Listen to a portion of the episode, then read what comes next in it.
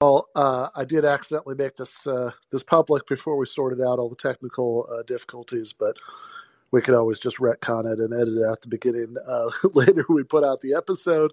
Totally. So uh, I am now joined by uh, Ryan Zickgraf, uh, who is a regular contributor to Jacobin Magazine, and once upon a time was the co-founder of a website called The Bellows.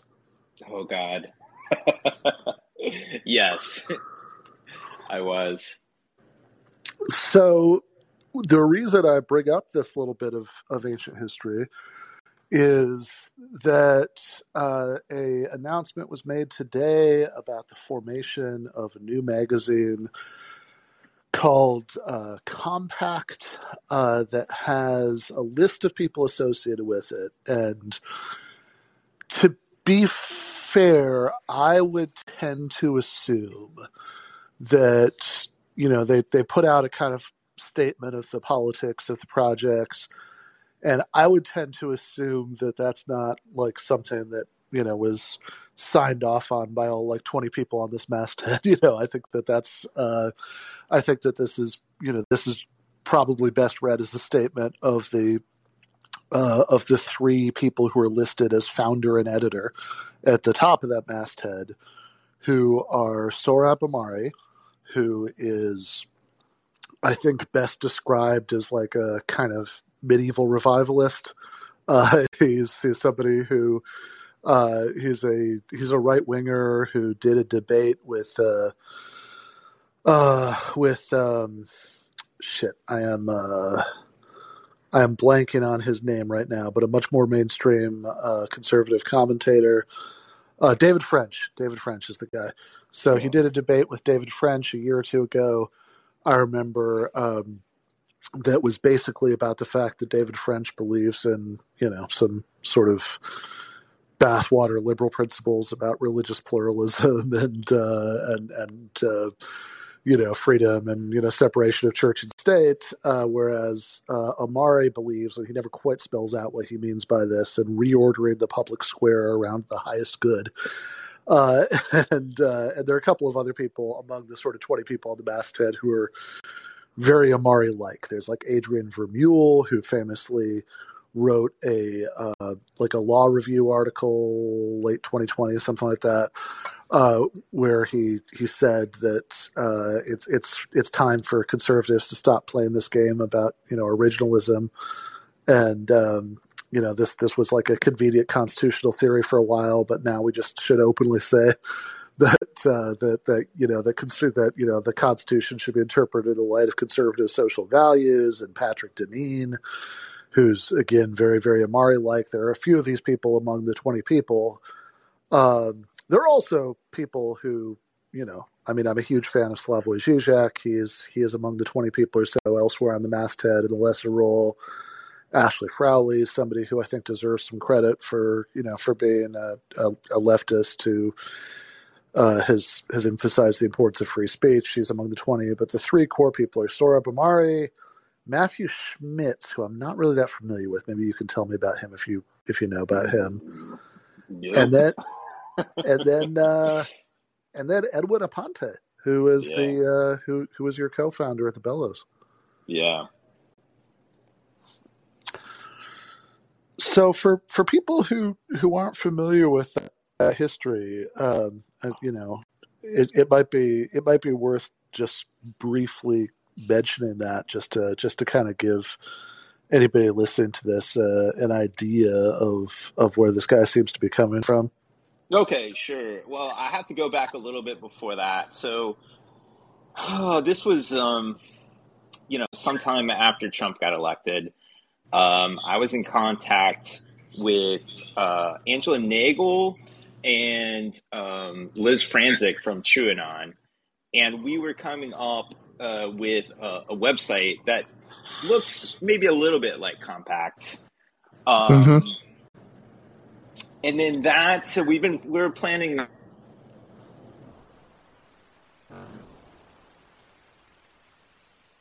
For various reasons. So uh, someone said, I, I believe it was um, was a part of the class unity caucus in DSA, they said uh, you should hook up with this Edwin guy, Edwin Aponte. And at the time, I had no idea who he was. Um, so we started talking, and we decided to um, do this website that was basically the idea that I'd had um, with a few tweaks. Um, but it was called The Breach, and that was Edwin's idea. Uh, but it turns out there was a copyright problem with that. Um, you know, it's funny too because right now people are uh, talking about the fact that the compact was some German Nazi publication. Mm-hmm. so he's he's done this before where he's named something that already has a pre-existing name and it's a, a little tricky. Anyway, that's a little side note. Um, so we launched in I want to say early 2020, mm-hmm. um, and we had uh, columns by Sam Kriss, who is uh, on Compact, and some of the same contributors. Uh, Malcolm uh, was a contributor, and then um, you know, and then he got uh, he fired me. Yeah, from from a thing that you co-founded, so that the legality of this, I think, is at best a little unclear. But, uh, but but I think what I what I remember finding really striking at the time were his uh, his stated reasons for quote unquote firing you or you know breaking off the uh, the collaboration. Uh, because the I mean the thing to emphasize here is that like the stuff that was on the original Bellows masthead when you started it up it had some you know there there was some very good uh, articles in it that that came out, you know, when it, when it first started up, and and the slogans that were kind of on the you know the website, you know, the masthead that uh, for for the Bellows originally were about labor populism. That was a phrase that was used. There was one about uh, class war, not culture war, which yeah. are obviously phrases that are very close to my heart. But then it seemed like when uh, when Aponte, you know, quote unquote, fired you, it was on the grounds that uh, you know, one uh, that the that you seemed too chummy with with my very good friend, uh, the uh, late Michael Brooks, uh, who he didn't trust, and he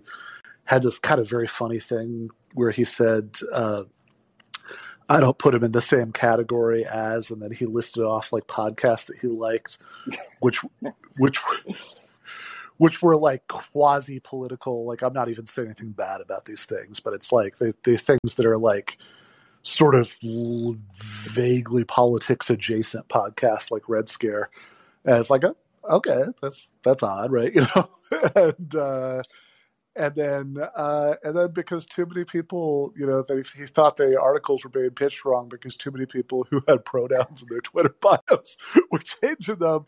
And it seems like okay, yeah. wait a second, like this is like the end of uh, Animal Farm, you know, the the four legs good, two legs better. You know, it's like class war, but not not culture war. Actually, never mind. Let's just do culture war. Yeah, I mean, the funny thing is, is part of the idea for me was to open up the audience a little bit to to have a greater reach. I felt like some uh, left liberal publications used the kind of language and used certain concepts that were alienating to sort of everyday readers. And so my idea was to have a bigger tent, but he evidently want uh, like a smaller tent that was, you know, like the cool kids table essentially. Like uh, he he thought like the, the the left media was like the Marvel universe, and he wanted to be strictly in the DC universe, which was basically we hate whatever Marvel puts out. yeah, and now there is this um, like I, I feel like okay, I could at least sort of understand. I mean, I think it's you know kind of incoherent and dumb, but I mean, I could sort of understand what the political project is there, kind of, because uh, you know, is this sort of quote unquote post left thing that um, again seems very focused on culture, seems like a very small tent. Uh, is like what it actually means politically is you know ambiguous. I think. Um, but like I at least understand the sort of niche of people you know who they're they're going for. Here it seems like just sort of a not not really exactly a big tent or a small tent, but just a very odd cross section of tents. Like, well, and, and and maybe we should talk about see the origins of that term post left. Yeah, um, please. So, you know, when he when he uh, he fired me, which was all of a sudden changing all my passwords and you know locking me out of the website. Um, I got on the phone with him shortly after, and I was like, you know, what's going on? And you know, what we talked about is that my political project hadn't changed. I wanted a kind of left that was, I don't know, reflected in someone like um, uh, I guess someone like Zizek. Mm-hmm. Uh, and he was going more towards this American conservative paleo right thing. And he admitted that he was uh, changing his politics. That this time, you know, the around 2020, it was like post Bernie, that, you know, that that politics had changed so much that he was changing and he called what his dissident group was post left which mm-hmm. essentially means anti-left. Like whatever uh, leftists and left liberals are doing, they were kind of wanting to do the opposite, and that just so happened to coincide with whatever the new right was doing. Mm-hmm. So this is sort of uh, I suspected once this happened when he fired me that he would go more towards that American conservative um, type of publication. And that's essentially what I see that he's done with again some good writers in there. I, I don't I don't want to condemn the project either as, as a whole. Sure. Yeah, I mean, again, I, I think that like, out of the twenty people or whatever on the masthead, I mean, there are definitely you know there are definitely people that I like, and you know, and, and I who I think have much better politics than, than probably the sort of core group uh, of of this have, and there are people that I'm ambivalent about, and you know whatever, right? I mean that's not the point. Mm-hmm. But uh, what I what I find interesting about this is one um, that it, it is it's something that in some way obviously in some sort of weird cultural beefs kind of way makes sense to the sort of core people involved. And then you know i could also see like other people who are sort of elsewhere down the masthead. It might be like hey we're starting this magazine. Here are some things that you might want to write. You know do you know if we you know give you a title as one of the 15 people who's a contributing editor here you know do you want to like write something you know every couple weeks or whatever? And that's you know no shade on anybody for saying yes to that. That's fine you know. But like um but that the idea like it would be one thing if you had uh, you know Edwin Aponte and Sohrab Ahmari and uh, go further down the lead masthead, you know, you had you know Glenn Greenwald and Slavoj Žižek, and they were going to do this magazine that was just a sort of no particular editorial line magazine, just to sort of host like debates and and contributions from interesting people around the spectrum or whatever, right? Like that that would make perfect sense to me. I'd, I'd be cool with that. But what I find interesting and sort of confusing about this, actually writing something sort of for uh, for Jacobin that's kind of about this is that it's like they seem to be the sort of core group like seems to be suggested that they do have some sort of political project and and then I guess to me, then the questions are one, what what would that be, and two, is it one that anybody would want to, you know, that we want to touch with a ten foot pole? Because it just seems like okay, like if you're Glenn Greenwald, what do you care about more than anything else? Civil liberties, personal freedom, free speech, you know, surveillance state, wars, and if you're Patrick Deneen, right? You know, what do you what do you care about? Basically, having as little personal freedom as at all possible because you kind of want to live in a Catholic theocracy. and you know it's just not obvious to me what the coherent political project is there at all. Well, And- yeah, uh, I look at the note from the founders, and they talk about you know this key phrase in here. Uh, our editorial choices are shaped by our desire for a strong social democratic state that defends community, local and national, familial and religious against a libertine left and a libertarian right.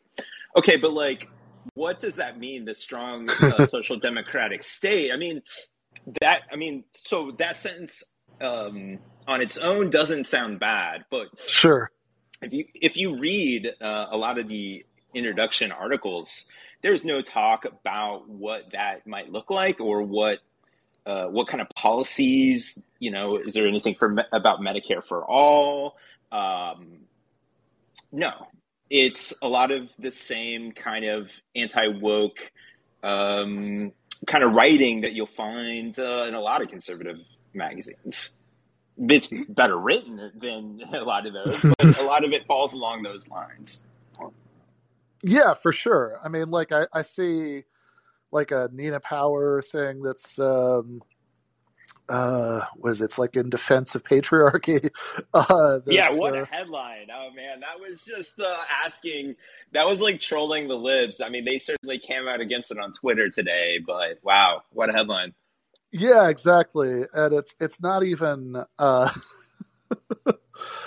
um and it's and it's funny, right? Because it, it's not even like, look, you could do something that would like maybe be somewhat in the neighborhood of this. That you know you'd be making like some kind of quasi like left point that you'd say like um you know I don't know. We're not living in a patriarchy. That's not the problem with American society. And and you talk about how the actual like family structures were, you know, we're different, and and how you know everybody's so economically precarious that you know you can't have 1950s you know patriarchal families or whatever. And then ideally you'd you'd say, but that's also we'd also don't want to regress to that, right? You know, that's not a that's not a positive, you know that's not a positive ideal but maybe we do want a society where you know where people could uh, you know people could kind of decide for themselves you know what sort of arrangements make sense to them without you know without a lot of economic pressure and i think something like that might be defensible but i mean i think this is really um like like this is really just kind of nutty like because it's not you know the reason like it's one thing to reject sort of culture war liberalism because you want to focus on um, on bread and butter issues instead of sort of fighting about cultural sensibilities all the time.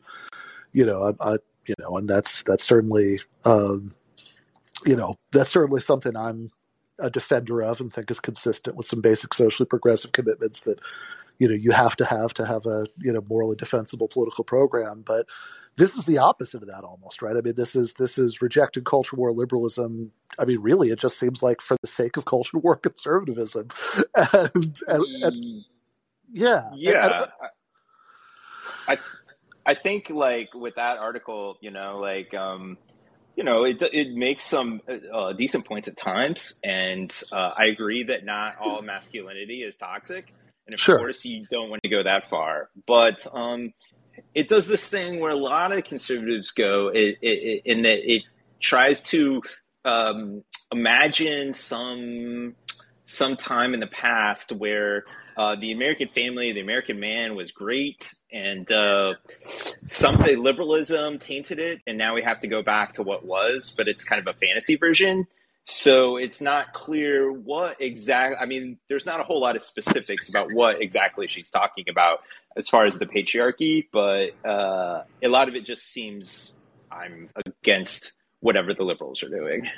No, for sure. I, and I mean, I guess I guess the two points I want to make about this before we go to calls are one, um, you know, defending.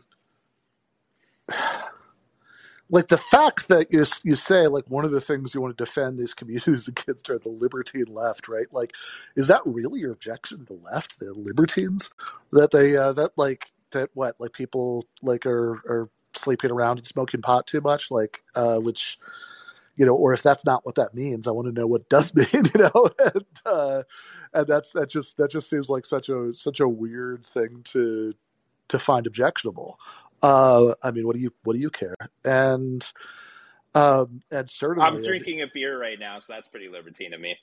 Yeah, yeah, there you go. I'm actually still finishing my coffee from this morning, but I'll pour some whiskey when I'm done. But, um, but like, also, you know, it, it, just seems like I don't know. I think like people should be as libertine or as unlibertine as you know as they want to be. But like, uh, and and certainly talking about defending religious communities from that, it's like I that sounds ominous. I want to know a lot more details.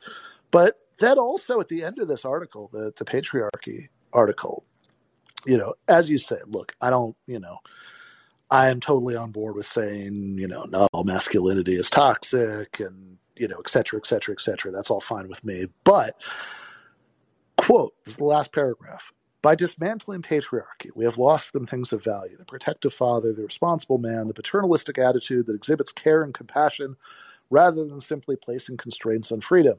This has resulted in a horizontal competitive society that suits consumer capitalism very well, one in which there is no power outside the market and state. Those who oppose social injustice should think twice before denouncing patriarchy. And it just seems like putting aside the question of like whether the word patriarchy usefully captures like the sort of source and nature of the kinds of gender inequalities that we have in contemporary corporate capitalist society, and I think there's lots of room to argue about that. Like, it just seems like the strategy here is to tell people that sort of social progress and uh, and and having a more egalitarian idea about gender and you know and, and moving away from sort of traditional patriarchal you know culturals is a package deal with like late capitalist, you know, neoliberal precarity. And that seems like a horrible message if you actually wanted, which I, you know, I would assume, uh, you know, I assume power does not, you know, but like if you want, if the, if the thing that you actually wanted was to mobilize people for a better economic program to oppose late capitalist neoliberal precarity, because look, we live in an incredibly socially liberal country, like in terms of popular attitudes. Like I, I mean, if if you actually look at uh, at polling data, I mean, the like in many ways, Americans are way more socially liberal than you know people in many European countries, and you know, et cetera, et cetera. And you know, a lot of people are are very happy about social progress that's happened in the last several yeah. decades, and telling people that if you, you know, that that like this our objection to this is all bound up in our objection to uh, to neoliberal economics. And if you want to reject neoliberal economics, you know, you got to reject this. I mean, it just doesn't seem like a good sales pitch. Well, and um, the culprit is seen as mostly like liberals and the left that mm-hmm. have have done this. When you know you look at uh, what has destroyed family and community, a lot of it is uh, uh, totally free market economics, which you know absorbed women in, into the uh, into the workplace, and then um, you know deprived people of being able to live on on one income. Like that is, uh, you know, it, that is things that the right support. Yeah, no, exactly, and I mean this is why, right? I mean, like this is the point I've been trying to make for the last four years about why like Jordan Peterson is so incoherent when he talks endlessly about the sort of loss of family and tradition and all that stuff and also you know also celebrates free market capitalism and you know that critique i guess doesn't apply here because they reject both but like also um but also it's okay one i think the rejection of both is kind of rhetorical and meaningless because um, I, I, mean, I just don't think you can have culturally conservative social democracy. Certainly not in the United States. I, I, I don't. I don't see. I don't see what the game plan is for that at, at, all. I mean, like you know, we don't have the reason we don't have social democracy in America is not because nobody's thought of it. You know, it's it's because of resistance from capital, and that could only be overcome by an organized working class, which is certainly not something that you could do from within a you know conservative political party. But also, it's is there an example of a, a, social democratic right? Like I'm trying to even grasp on like an example from uh, the rest of the world or world history. Like, what does that even look like? I mean, not really. Like, it seems like, I mean, is it one thing to say that there are countries, you know, times and places where the overall shape of that culture is much more conservative, and so you know, if you're not grading on a curve right? If you're like grading absolutely, like the all parts of the political spectrum in that country look way more culturally conservative uh, than uh, you know than the United States, including maybe like you know successful social democratic candidates or whatever. Like that's fine, right? But like saying that like socially conservative by the standards of the society, right? I mean, I don't think so. I mean, not really. Like you have you know, you have like Bismarck doing some sort of like watered down semi social democratic thing to try to take away, take the wind out of the sails of the real thing, you know, but like other than examples like that, I don't really think you do. And, and it just seems like I, so that's one objection that like I just don't think it's a serious combination that could really happen. And then the other objections I wouldn't I wouldn't want it to. right? I mean, like, I right. Uh, you know, I don't like endless culture war. I don't, uh, you know, I, I think there's plenty of sort of excesses and, and, and sort of grotesqueries of, you know, contemporary performative wokeness that I have lots and lots of problems with. I don't like censoriousness, et cetera, et cetera. But like also basically, like, I, you know, I do think that like it's important to have robust anti-discrimination laws and sort of uh, pluralism and separation of church and state and you know you should let trans people take a shit in north carolina in peace you know? Like like all of that seems like if you don't agree with all of that i don't understand i don't understand how you could not agree with all of that given the sort of basic egalitarian impulses that would lead you to be a socialist in the first place you know and and it just seems like okay it's one thing to say the real cause of like family breakdown isn't anything that's like really cultural at all. It's it's the you know increasing economic precarity. But then it's another thing to say it's like what we want is to defend religious communities against the libertine left. You know, so we could like go back to leave it to Beaver. Instead, it seems like what you should say is maybe what you want is a society where people are free from economic pressure to you know so they can they can live their lives how they want to live them. You know, I mean, if you want to, if you want to have leave it to Beaver, go nuts. If you want to, uh, you know, I mean, if if you want to drop acid and you know hang out at clubs all night, do that. You know, I mean, it's it's none of my business. Well, one, you know, um, a leftist who has been described as a conservative, uh, who I think is pretty good, was uh, the folk singer Pete Seeger, mm-hmm. and you know, uh, he had this New York Times. Um, interview back in the 90s where he said, Oh, I'm more conservative than Barry Goldwater, but mm-hmm. he wanted to turn the clock back to when there was no income tax. I want to turn the clock back to when people lived in small villages and took care of each other.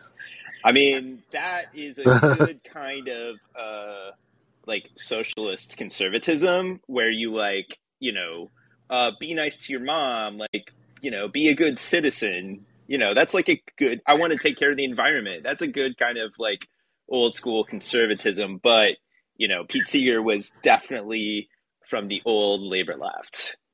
Right. And again, but this is not this project. No, it sure doesn't seem like it, right? I mean, like I don't know, maybe I haven't I haven't seen everything yet. Maybe there's something somewhere on this website where you know somebody's talking about uh, Medicare for all or unionizing Starbucks, but I'm not I'm not holding my breath. Right, that doesn't seem to be the uh, the emphasis. Okay, yeah, I'm the, gonna. Oh, sorry, what were you gonna say? Oh, I mean, the funny thing is, is when I was um, commissioning articles in the Bellows, I tried to do some labor stuff. I interviewed, um, we interviewed a uh, um, a worker that was going on strike, and Edwin did not care for that. And then, you know, after he fired me, you have to notice that he hasn't written much about this labor populism he claims to uh, to care about. And it's just interesting that he, you know, this New York Times piece that came out today, he was considered this like Marxist, but uh, yeah, his uh, his mark his brand of Marxism is interesting.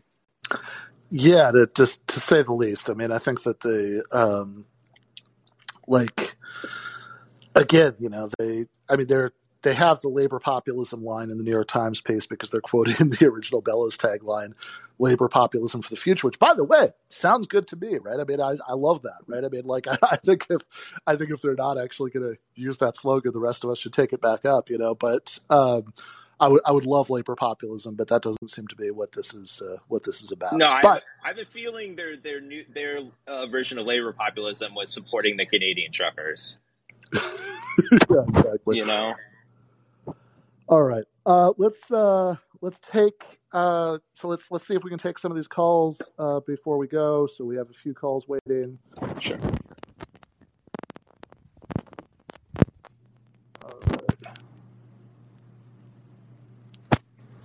Armchair, are you with us? Hey there. Yeah, I'm with you. Can you hear me? Yep. What's on your mind? Okay.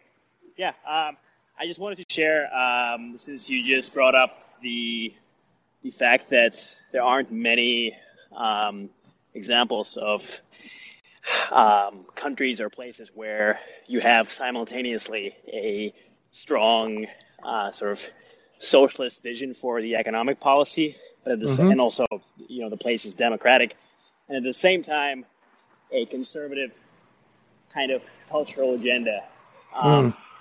And I think you you have some. Uh, certainly, I uh, I'm aware of at least one example pretty intimately. Okay. Uh, Russia, I think, is a fairly good example of a country which, I mean, by no means fully uh, socially democratic, of course, but I believe much more um, much more closer to being a social, at least uh, socialist in economic policy than, let's say, you know, the United States, uh, because of its you know well, a large I mean, amount of. No, sorry. I, go ahead. Go ahead. I mean, everywhere, you know, is closer to being uh, social democratic than the United States. I mean, you know, and, right. and there there are respects in which you know you could say that about Mexico or you know whatever. But like I have, I would just point out with Russia though that I mean, I, I, guess I just make two points about Russia, uh, you know, then I throw to back to you or to uh, uh, or to Ryan. But uh, one is that historically, look at the time when Russia took its most left wing economic lurch, which was 1917.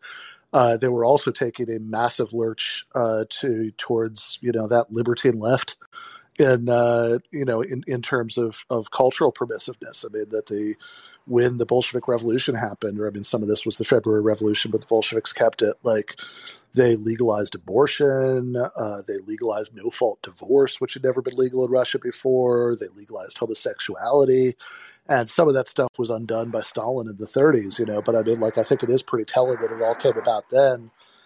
And even if we're talking about you know, like Putinism now, which okay, I mean, I, I could certainly buy that there are respects in which it's more uh, social democratic than uh, than what we have in the, the United States. But I mean, one, that's something that consolidated itself, you know, very non coincidentally, the restoration of capitalism in Russia with hand in glove with the restoration of the Russian Orthodox Church, you know, which is the social base of Putinism, and um, and I mean, like Russia today, okay. Are there respects in which it's more social democratic than the United States? I'm sure there are, but like also, come on, I mean, like this is uh, not for nothing do they call them oligarchs. I mean, this is certainly a vastly less economically egalitarian society than lots of ones in Europe that are you know that like that are compared to Russia just just uh, just orgies of uh, you know liberty and leftism.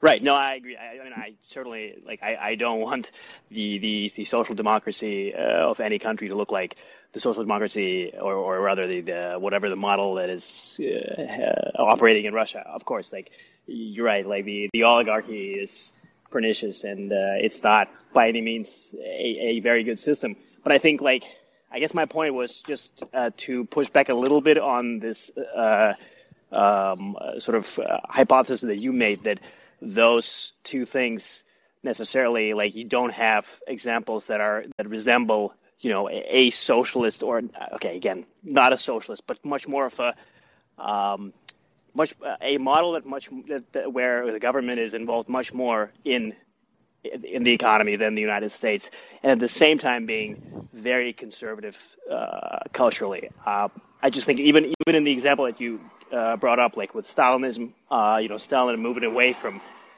uh, from some of the from from some of the liberties that were given um, after the revolution, uh, but he kept the the economic um, mm-hmm. you know the economic system intact, right? So you had the system where it basically became much more conservative, but at the same time, economically, it stayed largely the same, as far as I understand.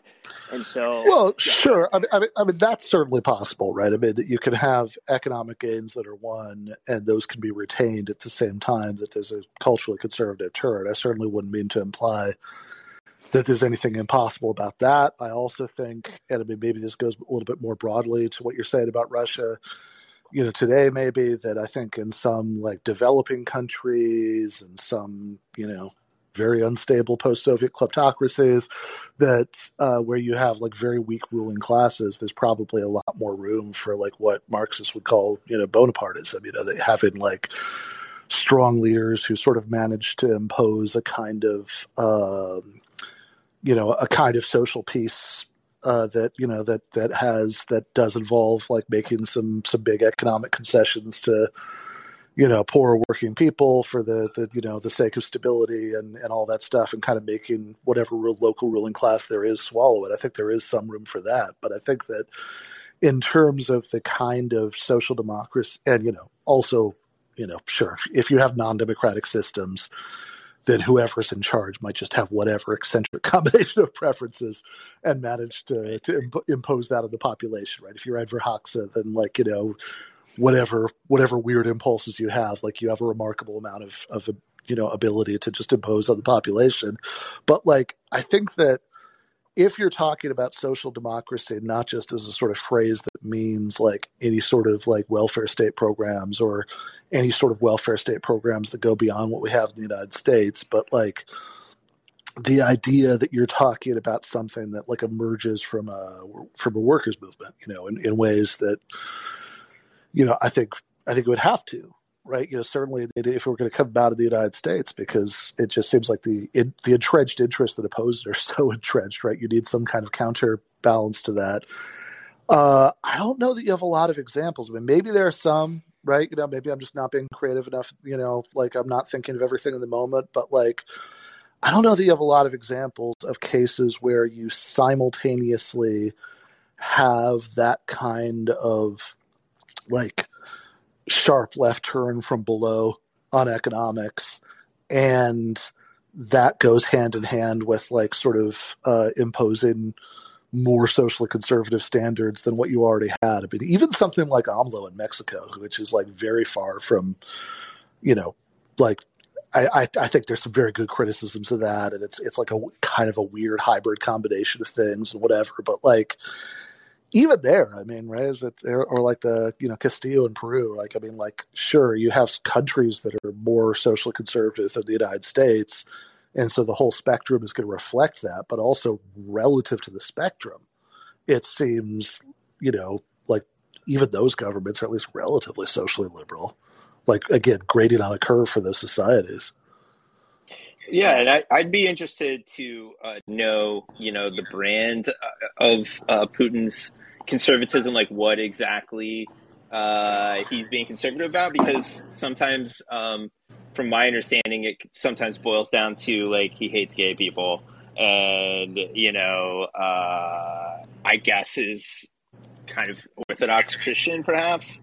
But um, I mean, I think Ben, you made a good point earlier about uh, after the Russian Revolution that they completely changed not only like economics and government, but also culture and architecture and art. It was like we are going to create a new society, and so nothing was conserved almost. You know, they completely remade Russia. So, what exactly is the Putin uh, project? What what kind of conservatism is that really? Well, I think I mean, I, just from my perspective, like uh, I, I, mean, gay rights is one one uh, glaring example of just the lack of any kind of uh, any kind of respect uh, for for uh, uh, minorities. but mm-hmm. also, you have you have you know a lot of on the Democratic side, you know, we have a lot of repressions of, you know, freedom of speech.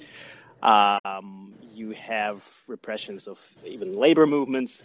Um, so it's very sort of, I guess you're right. Like it's not really a country where uh, organized labor um, and uh, you know bottom up leftism is really reigning.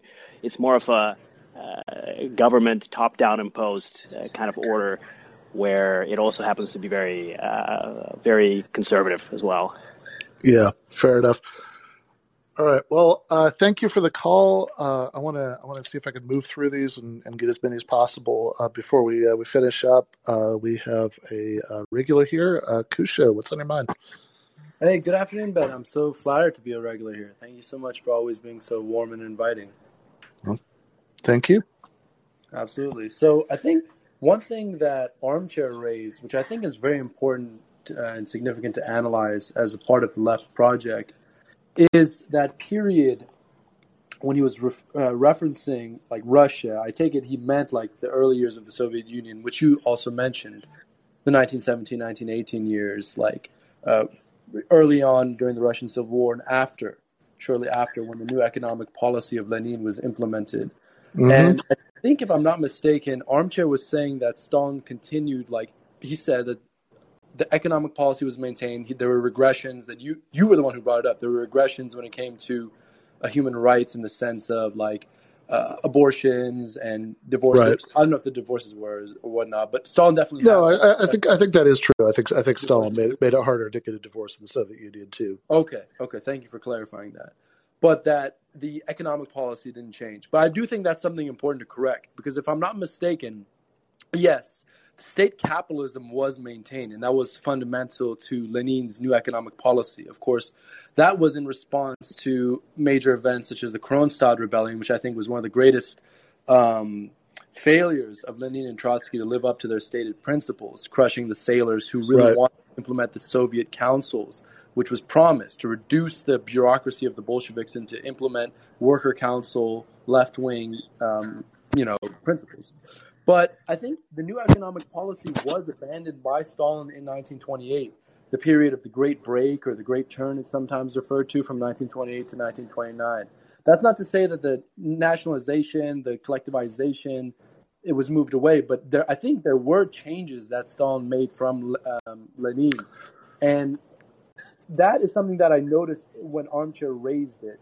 it didn't I don't know if it, one could say he kept it exactly as Lenin wanted it, because there was the issue of the the peasants who hoarded their grains, and that was a very serious matter because there were low prices internationally and domestically for their produce, and it was something that was catastrophic for all of Russia and Soviet Union during Lenin's time and Stalin's time. Uh, I think there's a video of uh, Bertrand Russell mm-hmm. on YouTube, and he's talking about how he visits Stalin. I think in 1920 he's talking about it. He's not the video is not from him in 1920. He's talking about his time in 1920. And he talks about, I, I spoke to Lenin for about an hour and I asked him, You said you were going to put in socialism, but to me, it looks like you're putting in peasant proprietorship. And Lenin uh, and Russell imitates Lenin's laugh, and Lenin in that laugh supposedly goes, "Oh, well, what I did is I got the poor peasants angry at the rich peasants and hanged, and had the rich peasants hanged." Which it's true. I mean, if you look at Lenin's hanging order, he says explicitly to hang no less, no fewer than hundred kulaks or peasants. So I think that's one big element of the Russian left-wing project, whatever came from it, that needs to be analyzed. And Lenin's testament showed that these are two completely different figures. And, and I'll end on this. I'd love to know your reflections. In Lenin's testament, he says, "quote Stalin is too coarse, and this defect, although quite tolerable in our midst, dealing with us communists becomes intolerable in the Secretary General." That is why I suggest that the comrades think about a way of removing Stalin from that post and appointing another man in his stead or stead, I'm not sure, who in all other respects differs from Comrade Stalin having only one advantage, namely that of being more tolerant, more loyal, more polite, and more considerate to the comrades, less capricious, etc. This circumstance may, be, may appear to be a negligible detail, but I think that from the standpoint of safeguards against a split and from the standpoint of what I wrote about above about the relationship between Stalin and Trotsky. It is not a minor detail, but it is a detail which can have which can assume decisive importance. End quote. I'd love to hear your thoughts on that, Ben and Ryan. All right. Thank you so much, Kusha. Uh, so before throwing to Ryan, I would just say that I mean I think it is certainly true that there were big economic there were big economic changes uh, when when Stalin took over at the end of the twenties, but you know I think that's a slightly right angle to the original topic from my perspective about um, you know about culture, the relationship between culture and economics, because you know those economic changes were you know kind of in a direction of of uh, you know consult like sort of undoing you know some of the compromises with capitalism that Lenin had to have at the end of the Civil War, and you know they weren't really in the direction of restoring capitalism. So even though there are changes, it's not clear. You know, I, I mean, I, I do get what I do get what Armchair was saying about how those are changes that you know still sort of retained the sort of you know i mean if you think they're socialist and you know leftists will argue about this interminably like how to how to think about whatever existed in the soviet union is that a, a kind of socialism just not the kind we want or is it something else or whatever. But like whatever you want to call the system in the soviet union in a fundamental way that was that was retained at the same time that there were these culturally conservative changes. Uh, ryan do you have any thoughts Um, not really. I, I got to admit that uh, I need to bone up a little bit on the, that period. Funny enough, I took Russian in college and um, can remember about two words. And, uh, you know, so uh, I think you did a good job. I, I, I don't really have much uh, to say on that. Yeah, I mean, I mean, you don't need to bone up. I think American leftists have historically spent way too much time thinking about the uh, Russian Revolution and way too little about the class struggle in their own country. But, uh, but fair enough. Okay. No, uh, I, I actually uh, am um, trying to bone up a little bit. I, be, I picked up a used copy of Perestroika by Gorbachev and started Oh, reading wow. it. So, that's interesting. Yeah, I'd, yeah. actually actually love to hear about that sometime. But um, okay, uh, Joshua, are you with us? hear me? Yep. All right. So first of all, I'm just going to say I'm going to be nice to Kusha. I hear him on a lot of these calls, um, and I think that we do have to be nice to tankies. We all want worker cooperatives, um, and I'm going to be nice to Armchair too. We none of us want imperialism. None of us want capitalism. None of us want kleptocracies. None of us want patriarchy, and we want to get rid of inequality, right? And you know So that far, all so good. crosses borders via very yeah, via ultra wealthy billionaires' monies, right? It does, Okay. right? Hmm. Uh, So, uh, the thing I want you guys to weigh on, and uh, if I hadn't had those other two callers, I probably would have started with this, was looking at the First Amendment and elected officials that are potentially part of Oath Keeper organizations.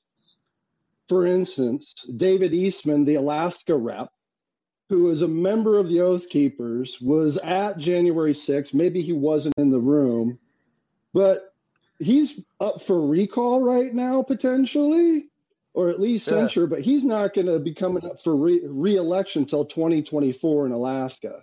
And that seems too long before we really address these issues in our politics. And I want you to think about this in the terms of cancel culture and culture war, because I mean, what is free speech? Um, so, uh, Ryan, do you uh, do you have any thoughts about that one? Well, well, so wait, the question is what is free speech, or it is about this particular issue with this uh, So, so, so, what, yeah. So, so why don't we why don't we do one at a time? Uh, and and I, sh- I should probably should have kept the caller on. I, I, I'm just trying to like get through all this to make sure I've I've I've addressed all the calls before we before we end in a few minutes. But uh, but but maybe like okay, the question as I heard it. I hope this is not mangling what the caller was getting at. But the question as I heard it was one: uh, what do we think about uh, about the these like elected representatives who are maybe members of the Oath Keepers or you know were present January 6th and sort of how much should we worry about that? And then, uh, and then I think there was something broader about free speech being being raised there, which I guess, like, could I mean, in a way, you know, could go back to what you and I talked about last time, which was about this sort of, um, you know, what I think we would probably kind of both see as sort of liberal paranoia about insurrectionism and and and the idea that that is, uh, you know, that that concern should maybe trump our, our interest in free speech. I, I, again, I should not have cut off the collar before we clarified that. That is that is my bad, but that's that's what I that's what I got out of the question. Well, um, I'm not sure about this specific uh, example of the uh, Alaska. Was it a senator, representative? I, I believe it was a senator. Yeah, I mean, it seems like that is maybe a case by case basis. Um, you know, I, I haven't I haven't read about this. I don't know what he did, but uh, you know, I think it depends on how involved he was in this oath keeper. What you know, what um, what he had to do with this particular. Um, I guess this was about uh, the you know, w- was he actually there on January sixth? I don't know, but um, I mean, yeah, I mean, I I'm guess, kind of here. I, I, I guess from my perspective, I would just say, I mean, I think it depends a little bit on what the mechanism is. I mean, if there's some sort of way of, of doing a, a recall vote, then then whatever. I mean, like if, if, if this is you know some sort of you know weird right wing sociopath, and you can you can recall him and replace him with somebody who wouldn't be as bad, then then I'm all for it, right? If uh, you know, I, I, am much learier about the sort of calls that were being made uh, in kind of the immediate aftermath of January 6th, including from some people in the squad, for like applying, you know, whichever one of this post Civil War amendments it is that, you know, has says that, you know, people who, you know, were involved in, you know, insurrections, you know, can't can't serve in uh, in, in federal elected office and they could be removed that way. I, I, I'm not crazy about the precedent there and and I'd also say, I, I, I guess what I'd also always want to point people to, I mean, it's kind of like, you know, I mean, this is like my friend Daniel Bessner were here, I know this is the question he would ask, which is which. Okay, all of these people obviously are are our political enemies, right? Goes without saying, but which enemies should you be most worried about and why? Right? Like I, I think that's like a big question, kind of hovering in the background of a lot of this stuff. And should you like should you be most worried about um, or should you be worried enough to want to take extraordinary measures to remove or whatever people who are like sort of right-wing weirdos who you know might be a member of an organization like the oath keepers who maybe had been present on january 6th like and whatever kind of particular threat to democratic institutions might be posed by those people or do you basically think that America's weird half democratic institutions are actually pretty safe? And what you should be most worried about is just like neoliberalism, right? And, and I mean, I guess the way I, I put the question kind of shows the cards in terms of how I'd answer. Well, I, would also say, you know, as much uh, shit as I talked about Edwin, his editorial uh, in Compact about uh, free speech is actually pretty good.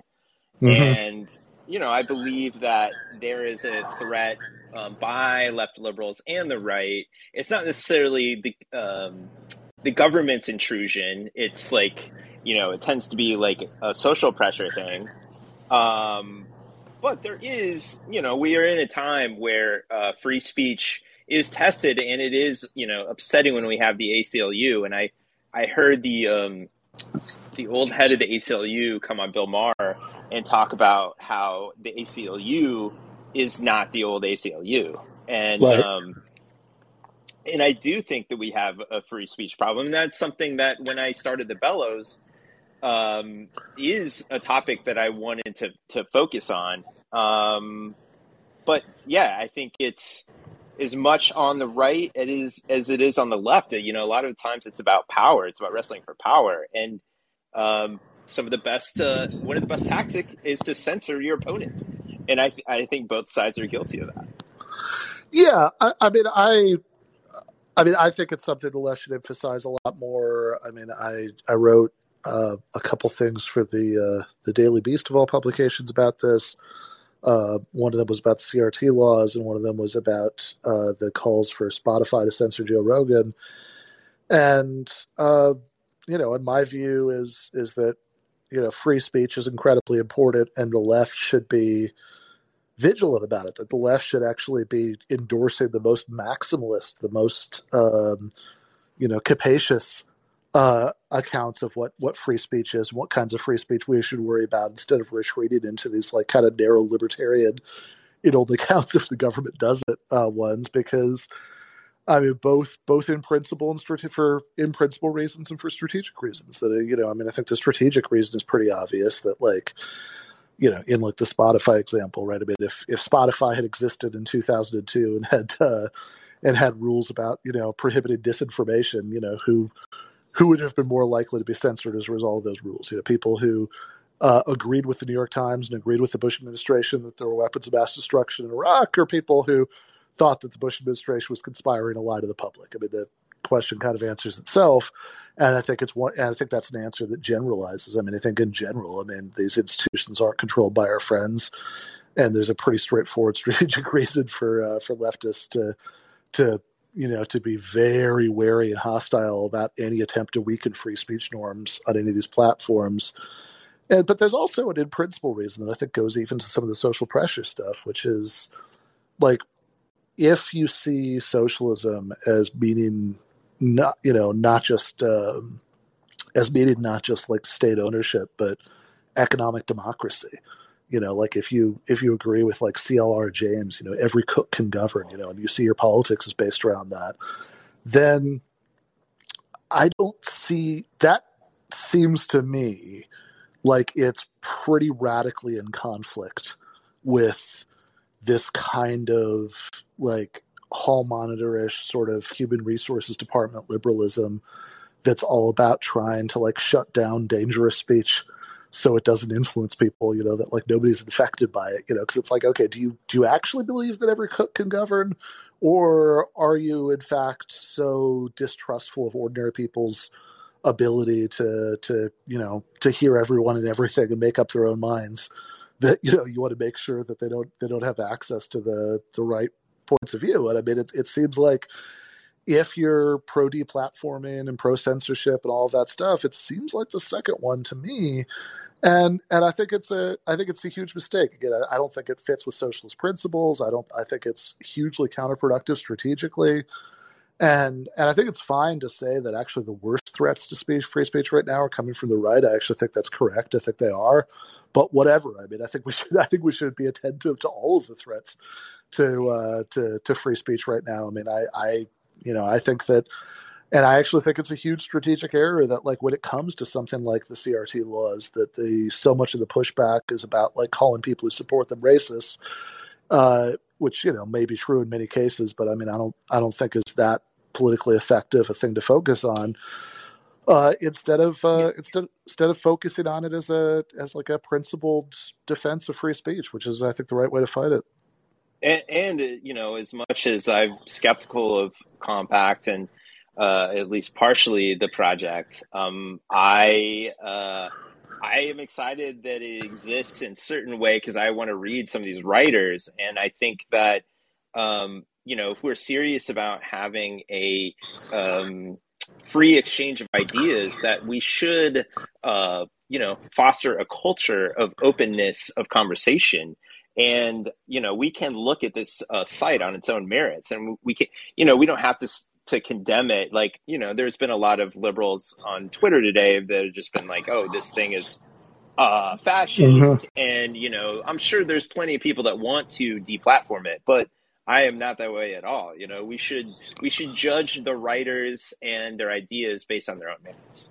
Yeah, I mean, which which I think is what we've been doing. I mean, that they have that like this this you know this note to to readers say that uh, you know, saying that what they want is uh, is right wing social traditionalist, you know, social democracy. I mean, I think that deserves to be ripped up because I think it's a I think it's a dumb thing to say, you know. But I mean, that doesn't mean that I think that um, doesn't mean that I think that the website shouldn't exist, and it, and it certainly doesn't mean that I, I'm going to like go around accusing every person who has anything to do with it of being a fascist. Both because I, I do like some of those writers, and, and I just don't think that would be true of them. And in general, I think that's a bad way to approach this stuff. I think you could, like, without crazy hyperbole, right? You know, and uh, I suppose somebody could agree accuse me of hyperbole because of, of what I said about Ahmari and Vermeule and Deneen earlier. But I mean, check these guys out.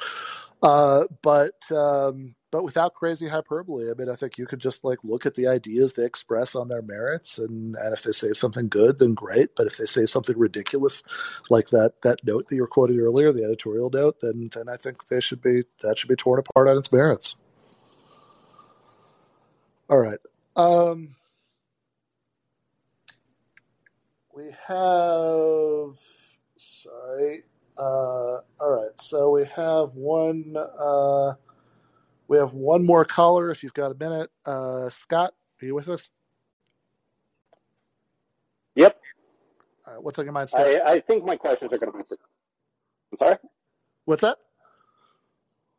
Oh, uh, I think my questions are going to be quick. I'll, I'll let you guys go pretty quickly. Um, sure. Go for it. And there, it's about Compact because I wasn't I wasn't even aware of it until 15 minutes before the show started when I saw what it was going to be about. So I, I don't really, the only writers I see that I'm familiar with are like Michael Tracey, Brent Glenn, and uh, Zizek. Yeah. And it seems like yeah.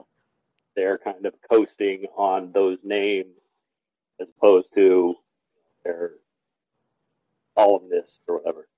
But uh, my question is kind of who is this magazine like trying to like what audience are they trying to serve? I understand current affairs and Jacobin both have audiences that don't really get their voice activated in the mainstream media. So I wondered if Ryan had any insight into like that question. Yeah.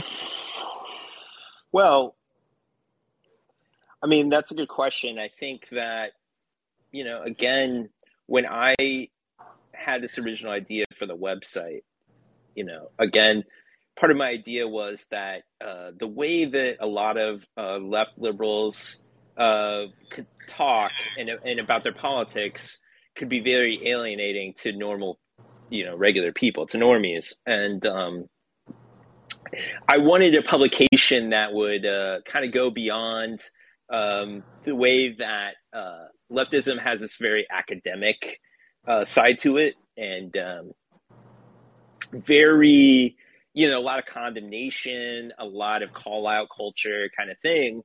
And, you know, I think Edwin had that. Uh, he agreed with me on that. But um, what this, the, the compact, it seems a little bit more on this new right that a lot of people have been talking about. You know, um, the Josh Hawley right, the you know whatever Ted Cruz is becoming, um, the sort of traditional Catholic uh, fusion, like sort of more um, conservative socially and economically, uh, more left. That is sort of the idea. Now, is that what Compact looks like right now? I mean, it's day one. We'll give it some time, but um, that I think I think that's generally what they're trying to get at. Okay. My my other question is, why do you think Bari Weiss wasn't invited to join this mag? I mean, I don't. That's more of a. I, I mean, I don't feel like I have any understanding of, of who who was or, or or why they were right. I mean, like like I don't I I don't like the idea that Adrian Vermeule, um, who who once you know whose whose uh whose overwhelming ideology is like you know using you know the power of the state and conservative judiciary to impose family and church and tradition on an unwilling populace uh is is on the same masthead as uh as as Glenn Greenwald, you know, whose whose whose overwhelming focus, you know, traditionally has been on civil liberties, uh, well, is it, it is very hard I, for me to understand. I I will say in that way, it kind of reminds me a little bit more of the New York Times opinion page, but for more like outsider thinkers, because you know the New York Times has um, very socially conservative, very much uh, right wingers, and then a lot of uh, left and, and, liberal voices. I mean, more, more liberal voices, obviously, but um, I think it's it's a range that you know they're trying to do kind of this big tent thing, but it's a little incoherent. But it seems like that's what they're kind of going for is like almost like a New York Times uh, op-ed page. Yeah, and, and that would almost make sense to me if uh, if it was just like you know this is not a ideological project you know we, we just want to like bring a range of interesting voices to you know to like to just hash it out here and you know fight with each other. Like you know which is you know which is very roughly what um i mean i'm not saying that there aren't like ideological threads that tend to be in common, you know, between New York Times columnists or, you know, or, you know, there aren't really important things that are left out and whatever. But I mean, that's like roughly what the New York Times is going for, or like any sort of regular newspaper like that that has a op-ed page where you know they might have a certain bias in who they tend to invite or whatever but at least nominally the idea is is it's kind of a neutral forum, you know, like but but this this doesn't quite seem to be that, which is what makes it confusing. Well, and I'd also say, and maybe I haven't read the right piece. I don't think that Bar- Bari Weiss is a great writer, you know, nor someone like Bret Stephens. and and yeah, I am certainly with you on that. And I do think yeah. that some of the people that Compact has is, uh, are really good writers. Like in fact, you know, with the Bellows, I commissioned Sam Kriss, and Sam Kriss is writing uh, for this website. And I think he's a fantastic writer. So I think maybe a little bit of the idea is have a more um, highbrow intellectual uh, kind of um, edge to it. Uh, maybe I'm giving them too much credit. I don't know, but that's sort of what I'm thinking. No, I think I think there is probably I think there is probably some of that. I've been just looking at the pattern of the names. That makes that makes sense, right? I mean, it's, it's just it's just a slightly confusing thing because you have the sort of ultra Catholic reactionary crew, uh, you know, Ahmari, Vermeule, Deneen, and um, and you've got um, and and you've got like a certain kinds of left or post left, you know, like voices on there, and it's and and I think the thing that especially makes it seem weird to me is not even so much the combination but the fact that it's uh, like really that note to the readers, right? Because like you know that there is like an announced program there, right? That they say our editorial choices will be shaped by, you know, this is our this is our agenda, right? And that you know, again, maybe it's just like those three sort of founder editors at the top of the masthead who are speaking for themselves, in which case it's, you know, not as incoherent. So you don't have to say like, oh, this is how Slavoj fits into that, or, you know, this is, this is how Glenn Greenwald fits in, or, you know, Ashley Frawley. Uh, but, um, you know, but, but that's, even with the three of them, I mean, it's it's just a very weird thing because like that's the that's the thing. It's not just that you have a magazine with some like left wingers and some right wingers and some post left weirdos in it and all that. Like that's fine, right? You know, it, it's just it's more that you have a magazine with all of those and even the sort of three people in the core group. There seems to be a certain assortment of those things, and they're like announcing it as a as a shared political project. I mean, that's that that's really where I get off board. And what I what I think they share is a hatred for a, a lot of the left and the uh, and liberals, and so I'll be interested to see what they have to push forward as like here is the project we want to build. This is what we uh, the policies that we want to see, not just hating whatever Democratic Party does. You know, uh, to have an actual vision that is what I'm skeptical about. Yeah, no, exactly, and and I think that it's and that's what I'd honestly be most skeptical about how much we're going to see of, right? Because it's like are you actually going to be talking about policy in here at all, right? Like, are you going to be talking about the things that you want to happen politically, and then and then how you you know, and then how they might be brought about, right? Like like either policy goals and or you know strategy. Uh, or are you going to be just sort of sounding off on, you know, general political cultural trends in a vague way?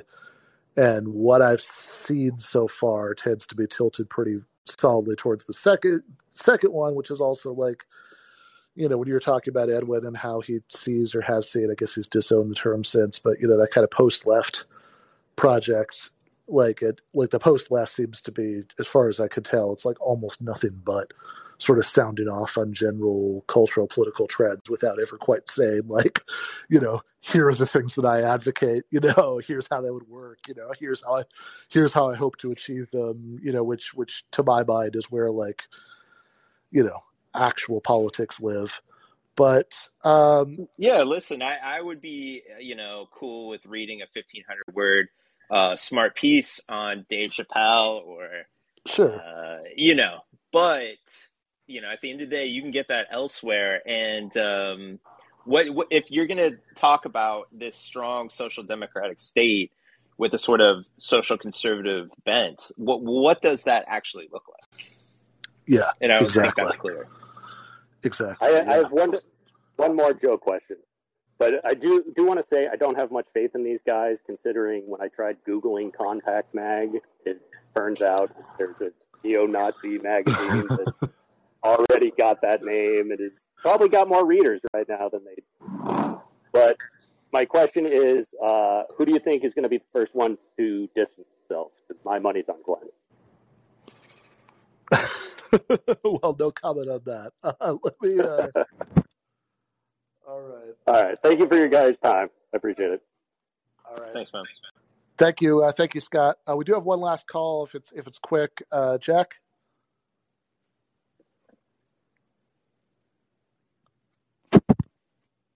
Hi, Ben. Um, I was just wondering if, you know, like you think there's any potential value in this project, and you know, if it, if there is, what would it actually look like?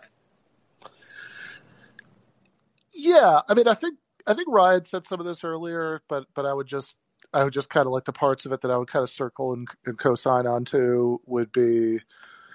I think if part of what they do ends up ends up being, you know, focusing on a robust defense of free speech, I think that's useful, and, and there's some value to that, just because it's something that you know I, I'm I'm for pushing that, you know, wherever it could be pushed, and uh, kind of even like what we were just saying in a very critical mode earlier, but like if they if they do actually start to articulate, like not just on this level of sort of airy generalizations and maybe like well written and kind of smart, but like very non-specific uh, articles about cultural political trends.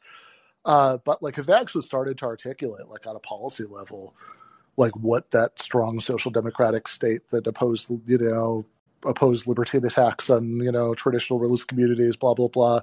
Like if they actually started to articulate in policy terms what that would look like and like make arguments for like the specific uh, social changes they want and how they would work and all that stuff, then I wouldn't agree with it, right? For reasons that we were talking about earlier, I would, I would, I would really, you know, that's that's not at all my vision for society, but, um, but I think that there would, I think there would be some value just in having that spelled out, so like, so so everybody else could like productively argue about it. And um, I'd say that you know there should be an expansion of ideas that you know we can that that can be in the discourse. I mean, I feel like that especially in the last 5 years there's a bunch of topics there's a bunch of of talk that has been um you know uh repressed and while I disagree with a lot of like in defense of the patriarchy, I Mhm. admire the, the fact that it exists and people can debate it. Uh, we should allow a greater range of ideas to be talked about. That's part of what a, a healthy culture of free speech is. And so, you know, if there's certain parts of the discourse, I mean, I would love a good piece on uh, what it means to be in masks perpetually, uh, you know, in the COVID era. Uh, there is certain ideas that you you know it's hard to talk about in certain journalist circles where you know it, it'd be nice to have uh, more open discourse so if they go that way you know, again, I can disagree with a third, 50%, 70% of what they say, but if they have, right. you know, some interesting ideas, I'd, I'd love to hear them. Yeah, no, exactly. I, I think that's, I think that's very well said. Uh, certainly sign on to that, but, um, in any case, we will see, we will see what they, they produce and, and if some of my cynicism is justified or, you know, if, uh, actually my guess is that they'll, that there'll be a good like you know 20% of what they put out that'll be interesting and worth reading but also a lot of these initial critical impressions are going to be uh, are going to be borne out by what most of it's like but one way or the other uh, we will see uh, my uh, cat shabazz suddenly has a lot to say about this so um, i will uh, uh, but meanwhile let's let's sign off for today and um, and everybody should go read Ryan and Jacobin. Thanks, man. Appreciate your time. All right. Thanks, you on. too.